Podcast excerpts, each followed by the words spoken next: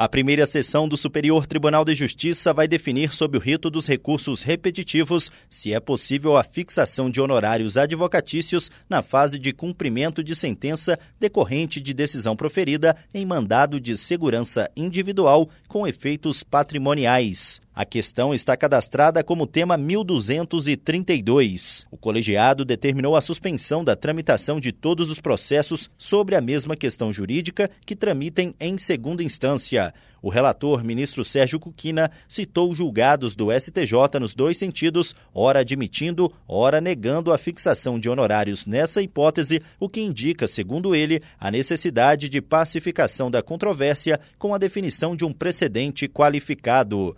A possibilidade de aplicar o mesmo entendimento jurídico a diversos processos gera economia de tempo e segurança jurídica. Do Superior Tribunal de Justiça, Tiago Gomide.